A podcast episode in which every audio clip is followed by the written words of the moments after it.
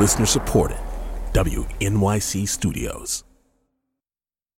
It's February 1993, eight years before the 9 11 attacks, New York City.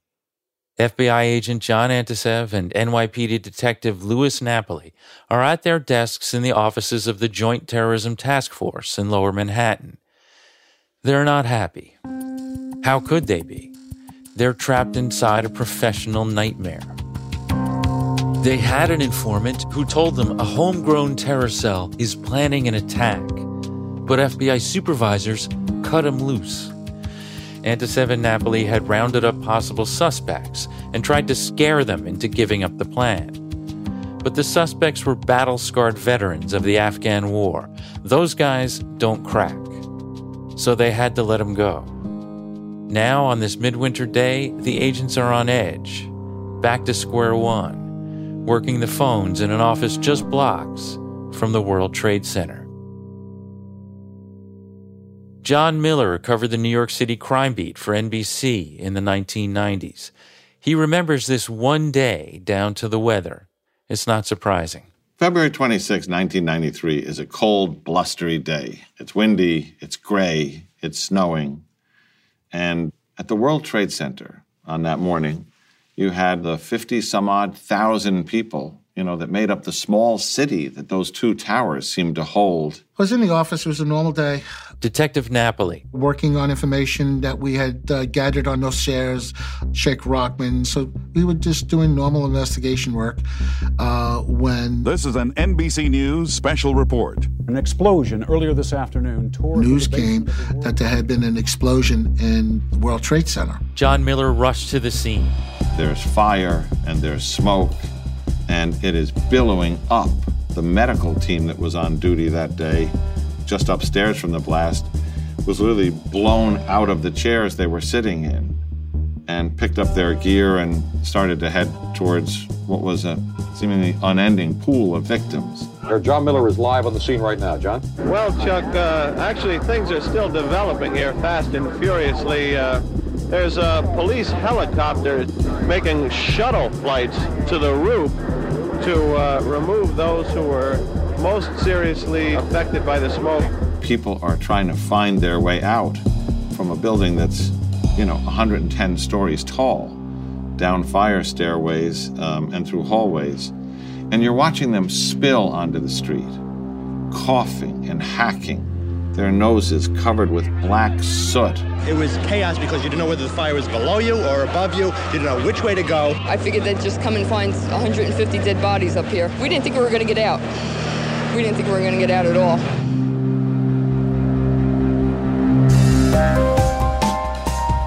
This is Blind Spot, The Road to 9 11. The story of the long, strange windup to the attack that remade the world and the chances we had to stop it. I'm Jim O'Grady. He had hurt feelings. I felt guilty for so long. You've now overstepped yourself, and we're going to do something about it. Look, it's always easy in hindsight to say it's a big mistake.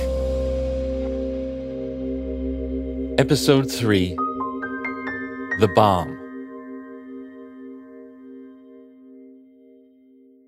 The assassination of Rabbi Meir Kahane in 1990 had been the first strike in the U.S. by a terrorist linked to Al Qaeda. The World Trade Center bombing in 1993, just 28 months later, was the second. As first responders swarmed the scene, the National Security Office at the White House fixed on a leading suspect for the bombing. Ready? Serbia. This is not as bananas as it sounds. A civil war was raging in the former Yugoslavia, and the U.S. had chosen sides. American diplomats supported economic sanctions on the Serbs and were threatening to bomb their army as punishment for ethnic cleansing. So the theory went like this. A pro Serbian group had set off a bomb in New York as a way of registering their objection.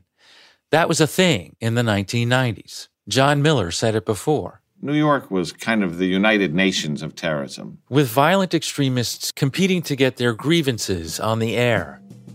After the World Trade Center bombing, the FBI sent its one agent who spoke Croatian to JFK Airport and told him to interview passengers arriving from the Balkans. See what you can find.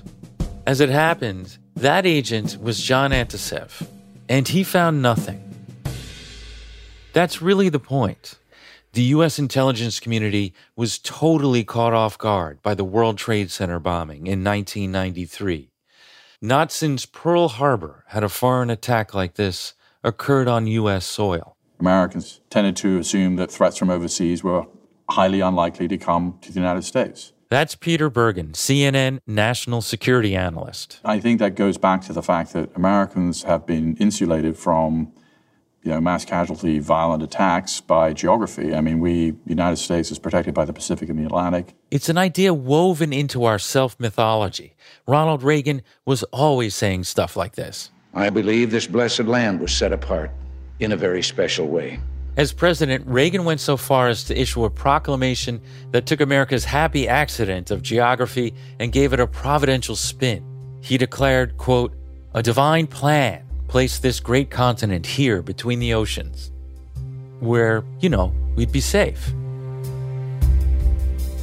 The World Trade Center bombing of 1993 was a slap in the face, a warning bell, whatever you want to call it. The toll was shocking six dead, more than a thousand wounded, $500 million in damages.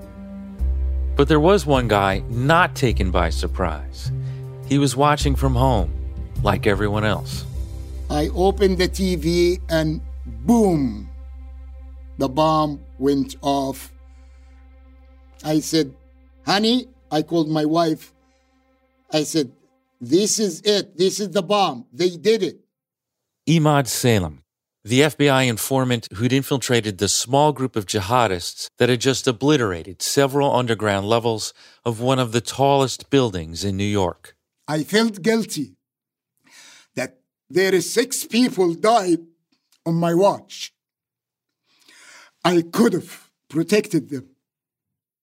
Salem had known the group was working with explosives. They'd even asked him to make bombs for them and he knew they had an expanding list of potential targets politicians, judges, and, quote, Jewish locations in Brooklyn. But Salem had refused to wear a wire for the FBI, saying, uh uh-uh, uh, too dangerous. So supervisors had yanked him from the case.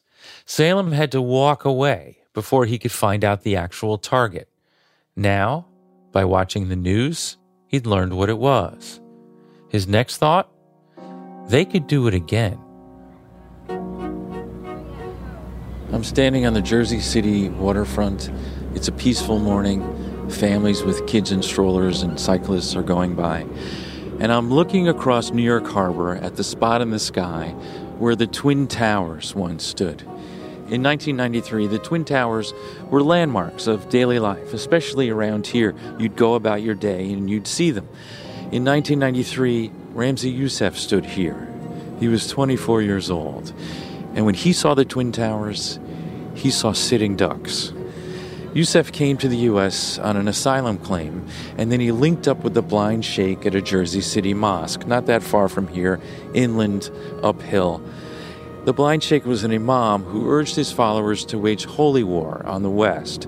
He personally approved Yousef's plan to attack the World Trade Center. So on the morning of February 26th, Yousef was standing right around here, staring across the water at the Twin Towers when his massive bomb went off. He took pride in his engineering skills, so he was curious to see whether the blast would deliver the kind of carnage he intended. Ramzi Yousef, as a professional terrorist, knew that you don't wait around after you have set the fuse you know, on your plot. He went to New Jersey to get his things, but he stopped.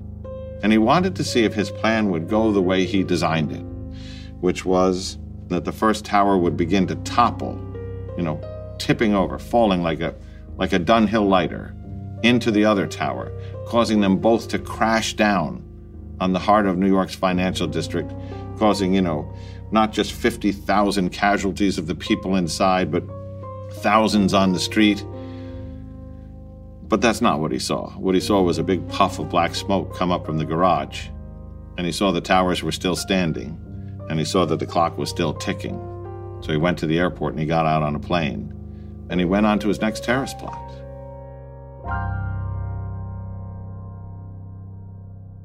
So the master bomber is gone. Cops and the FBI don't know that yet, but Agent Brad Garrett, who worked the case, says they've got a hunch that more than one guy is involved. The bombing of the World Trade Center had the flavor of being more maybe driven by a group of people. The attack occurred within the jurisdiction of the U.S. Attorney's Office for the Southern District of New York, and that office had a brand new boss. Mary Jo White, and I'm not a legacy person, but if I have a legacy, it's the international terrorism cases. Veteran prosecutor Mary Jo White, previously known for taking down inside traders on Wall Street and mobster John Gotti. Organized crime cases, international drug cases, and white collar cases. She assumed her work for the Southern District would be much the same. But on the afternoon of the bombing, her boss gave her a new priority. Got a call from Attorney General Janet Reno, and she made quite clear I was to take over the supervision of that investigation that day. That investigation being the World Trade Center bombing. That night at 1 a.m., White convened a meeting at the FBI office on Lower Broadway. Agents Anticev and Napoli were in the room, and they had news for the U.S. Attorney. And it was awkward. They told her their informant had gotten very close to the probable bombers and had been hearing about an impending attack, but then a supervisor had dropped him from the case. Excuse me, what? Look, it's always easy in hindsight uh, to say it's a big mistake. I think it was a mistake. I made it very clear to my prosecutors and to the FBI that he needed to get put back in, if at all possible. The supervisor said, Oh, he's going to want a lot of money. He didn't want to pay him. And I think Mary Jo White answers, I don't care how much he wants. Get him back in. The FBI agreed to offer Salem a bit of a salary bump from $500 a week to a payment of a million dollars. And there would be a bonus witness protection, should that become necessary for Salem or members of his family in Egypt who'd be vulnerable to reprisal. Anticev picked up the phone. I called Emad, and he was like, Remember what I told you, John? And he had, yes, yes, but uh, I think we need you to come back. He had hurt feelings. He knew the opportunity missed, too. Emad would have been there if the Bureau would have uh, allowed us to work him and hopefully talk him into wearing a wire. There's no doubt in my mind that First World Trade Center would have never happened. Working an anti terrorism job is, by definition, high stakes. Screw ups mean people die, followed by recriminations that can last for years. But what else can you do besides try and get ahead of the next one? I agreed to go back and I start to open my ears to hear what happened. So here's the state of play. Emad Salem is back on the case, angling to reinsert himself as a mole in a terror cell led by Sheikh Omar Abdel Rahman, also known as the Blind Sheikh. Meanwhile, the JTTF, the Joint Terrorism Task Force, has begun looking for clues in the gaping hole beneath the North Tower, gouged out by Yousef's 1,500 pound bomb. I was on scene probably two to three hours after the device had exploded in the basement of the tower. FBI Assistant Director Louis Schiliro. The initial reaction for those that responded was it was an incredible crater. Nearly 100 feet wide. So I was dispatched to help coordinate the evidence collection. We began to um, send agents down to the Trade Center. Initial reports said the cause of the blast was a generator explosion.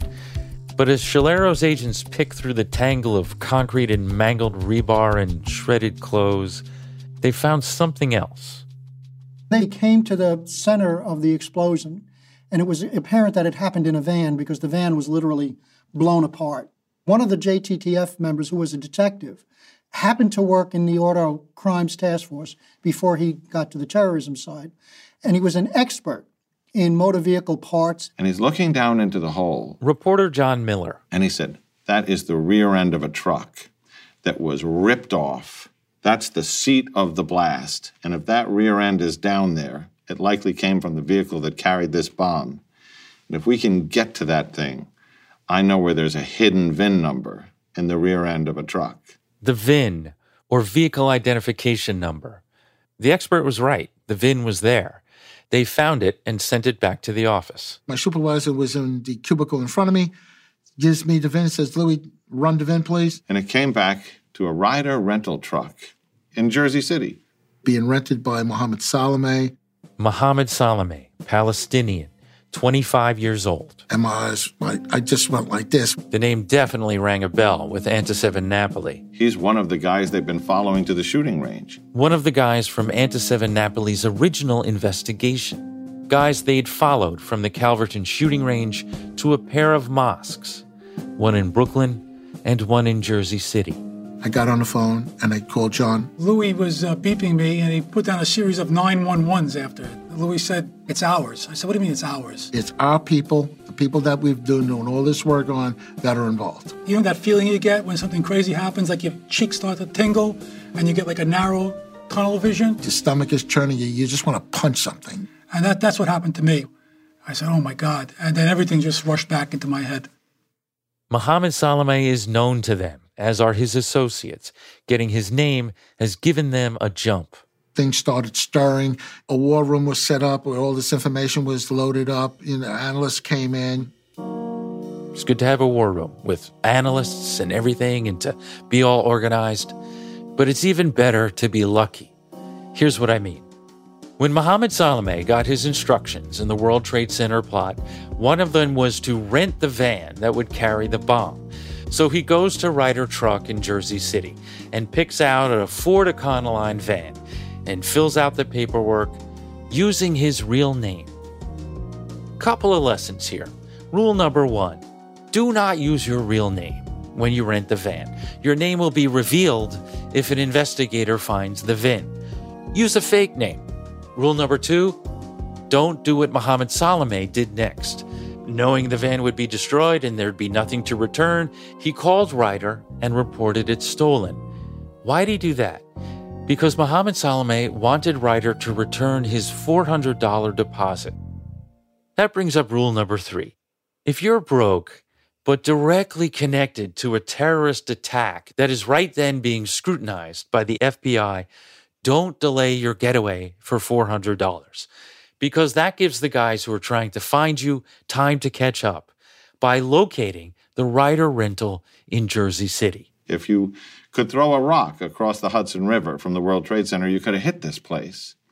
So they send agents there and they say, yeah, a guy named Mohammed Salame rented that truck and it was several days ago and then he reported it stolen. So the agents say, well, we're not going to see him again. But the Ryder employee responds, Oh, no, yes, we are, because he wants to get his deposit back. So he's on his way here. Mohammed Salame is about to break rule number four don't go in person to get the money. It's baffling, I know, but consider this description of Salame by one of his co conspirators. He is, quote, the stupidest terrorist in the world. He is the stupidest, the stupidest, the stupidest of God's creatures. End quote. So one of the agents changed into the manager's outfit and started posing as the manager. And who walks in but Mohammed Salame? The agent disguised as the manager wants to engage the terrorist in conversation and maybe get him to reveal some more information. So he tries to talk him down from $400 to $200. And then he's like, Yeah, and I don't believe this van was stolen. Salame says, Well, the truck was stolen, but you know, I only want what is fair because fair is justice. And you know, I gave my deposit, but it's not my fault it was stolen, and you must have insurance. The customer grudgingly accepts the $200 and walks outside. That's when an FBI SWAT team surrounds Mohammed Salame and places him under arrest. So that's settled. Well, novel problems, by their nature, are hard to grasp. And once they're grasped, sometimes even harder to accept. The novel problem in the World Trade Center bombing was fully appreciating that it was more than just an isolated crime, that it was in fact a major initiative by an enemy of the United States, and that its roots were international.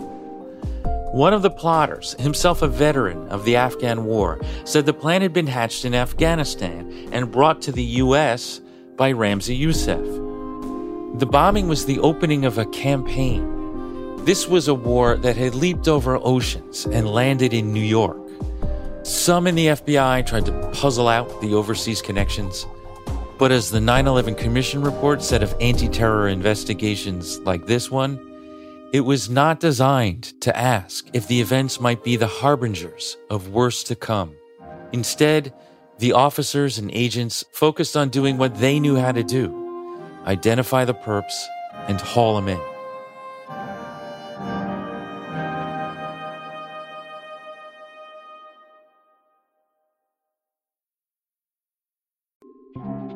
a young correctional officer. He said it was the most dangerous prison in California. Forced to make a choice fulfill his oath or back his fellow officers. Recognize the badge of my office. I'm Suki Lewis. From KQED Podcasts comes On Our Watch Season 2 New Folsom. A story about who gets hurt when the system that promises to keep us safe is bent on protecting itself. Find it wherever you listen to podcasts. This is Blind Spot, The Road to 9 11. In February 1993, a week after the World Trade Center bombing, a guy who should have scrammed out of town immediately made a strange decision. He waited around for the chance to pick up his $400 deposit on a rental van that had been turned into a bomb. His arrest allowed the FBI to start cracking the case and to start understanding that a new kind of ideological animus was moving through the world. Its adherents were galled by America's status as the one true superpower. To them, the World Trade Center was not a feat of engineering. To them, as New Yorker writer William Finnegan put it, the towers were preeminent symbols of cool, godless Western wealth. Here's Leon Panetta, former CIA director who was then an advisor to President Clinton. When the, bomb went off in the Trade Center, there was this realization that we are dealing with a whole new threat. U.S. intelligence was beginning to connect the dots, but had many more to go. There was no question in my mind, there was a growing sense that we were now beginning to deal with an enemy that was much harder to nail down in terms of just exactly what is the threat here. While Washington was wrestling with this novel problem, local law enforcement was rolling up suspects. In the wake of the World Trade Center bombing, you know, the entire Joint Terrorism Task Force was galvanized. That's reporter John Miller. We're on the hunt now. They're getting search warrants, they're booming doors, they're making arrests. And remember Ibrahim El Jabrani? He's the cousin of El Sayed Nosair, the guy who traveled to Pakistan to pick up Osama bin Laden's cash donation to Nosair's defense fund $20,000. The cops arrest Jabrani in Brooklyn. Fun fact he's carrying a fake Nicaraguan passport for Saeed Nosair, part of a plan to bust him out of prison, which never happens. Federal authorities expect to make two more arrests soon each day brought another member of the cell who was captured somewhere. Today, an arrest in Brooklyn. Tomorrow, another in New Jersey. We got to get them all before they flee the country, and those that fled the country, we've got to follow them to the ends of the earth until we have all of them. One of the individuals that was involved in the bombing was now in Egypt at his mother's house.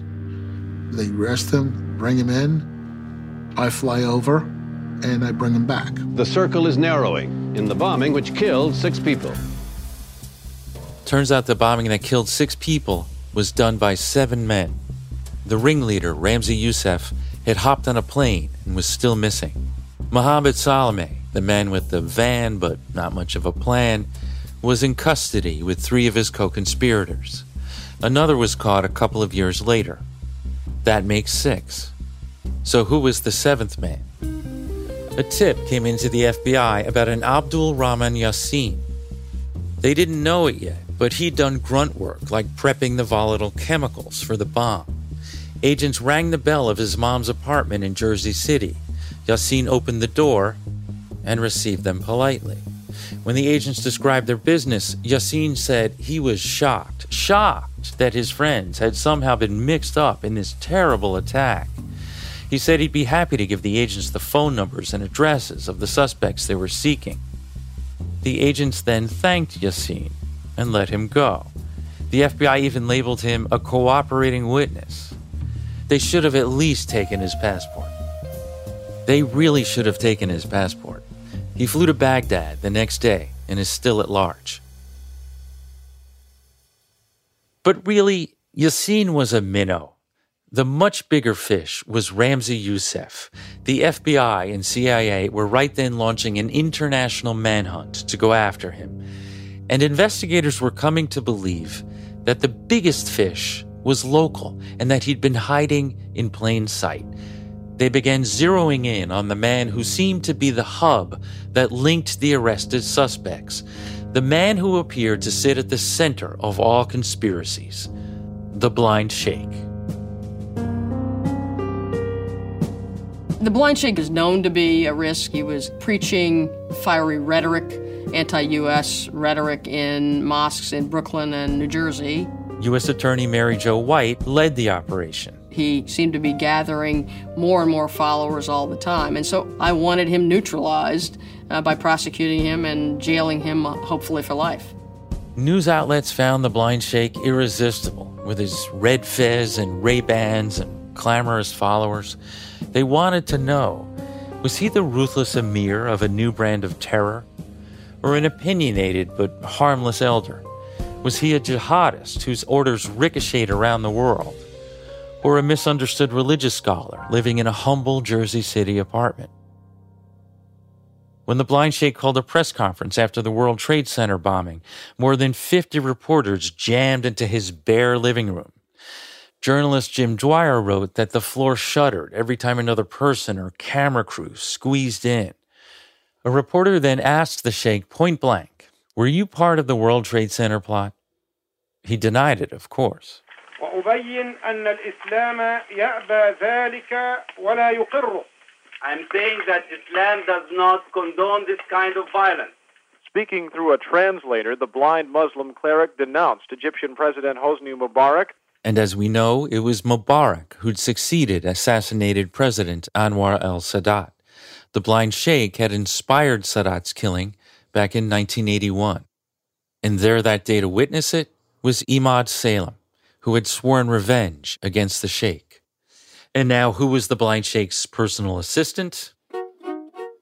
I used to go to the blind sheikh at 6 and 7 o'clock in the morning, clean up his house, cook for him because I was his servant. Emad Salem, undercover agent for the FBI. The sheikh don't like to sleep in bed. So we drag the comforter to the floor and the pillows, and that's where he sleep.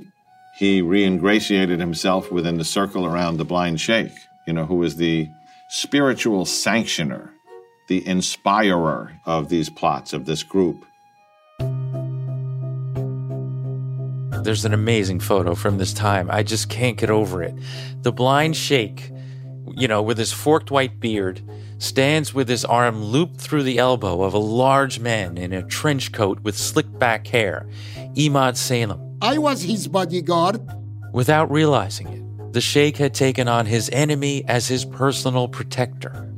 Salem also served as the sheikh's head of electronic security. You know, when you see this footage, you see the blind sheikh, and the guy who you see as he moves through the crowd, that's Emad Salem. And crucially, Salem was the sheikh's concierge. We used to send faxes to Osama bin Laden requesting money, discussing logistics, and I was present so many times when he did that. Salem helped the blind sheikh communicate with Osama bin Laden, then living in Sudan. The Sheikh and bin Laden had met during the Afghan war, and they agreed that secular Arab governments should be toppled and replaced with Islamist leaders, like themselves. The Sheikh even told Salem to assassinate Egyptian President Hosni Mubarak. But then the Sheikh told a lot of guys to assassinate Hosni Mubarak. And anyway, Emad Salem was too busy to assassinate Hosni Mubarak. He was making contact with a fresh crop of jihadists, as Anticev in Napoli had instructed him to do. He meets a guy named Sadiq Ali, who is a Sudanese national. His full name is Sadiq Ibrahim Sadiq Ali. He's 32 years old, tall and elegant, fluent in both Arabic and English. He's the blind sheikh's translator and right hand man in Jersey City. Very bright, very intelligent. Siddig Ali actually was conspiring to assassinate Hosni Mubarak, and he expected professionalism from his fellow jihadists.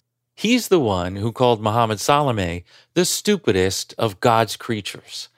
But his main goal was to prove to the U.S. that, quote, we can get you anytime. When Emad Salem met Siddig Ali, he immediately recognized his importance. Salem's opening gambit was to spew a bit of anti American bile. He said, Brother, you see, they arrested our brothers. I said, Yeah, these infidels, son of a guns. He said, We need to do something here and fast. And the something he had in mind was big.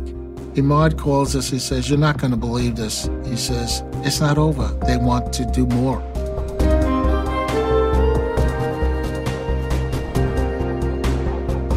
Next time on Blind Spot, the road to 9 11. It was heart wrenching. This man joking about destroying the Statue of Liberty. And then when a bomb goes off, all the water will rush in and drown all the people in the tunnel. In a 24 hour period, would have had thousands and thousands of people dying.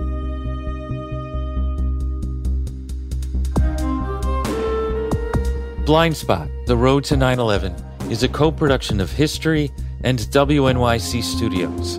Our team includes Jenny Lawton, Ursula Sommer, Joe Plourde, David Lewis, and Michelle Harris. The music is by Isaac Jones. This podcast is based on the TV documentary Road to 9 11, produced by Left Right for History, and was made possible by executive producers Ken Druckerman and Banks Tarver. Special thanks to Eli Lehrer, Jesse Katz, Jennifer Gorin, Bill Moss, and Celia Muller. Additional archival footage from AP Archive, ABC News Video Source, and NBC News Archives. All of our Arabic language tape was independently translated by Lara Atala. I'm Jim O'Grady. Thanks for listening.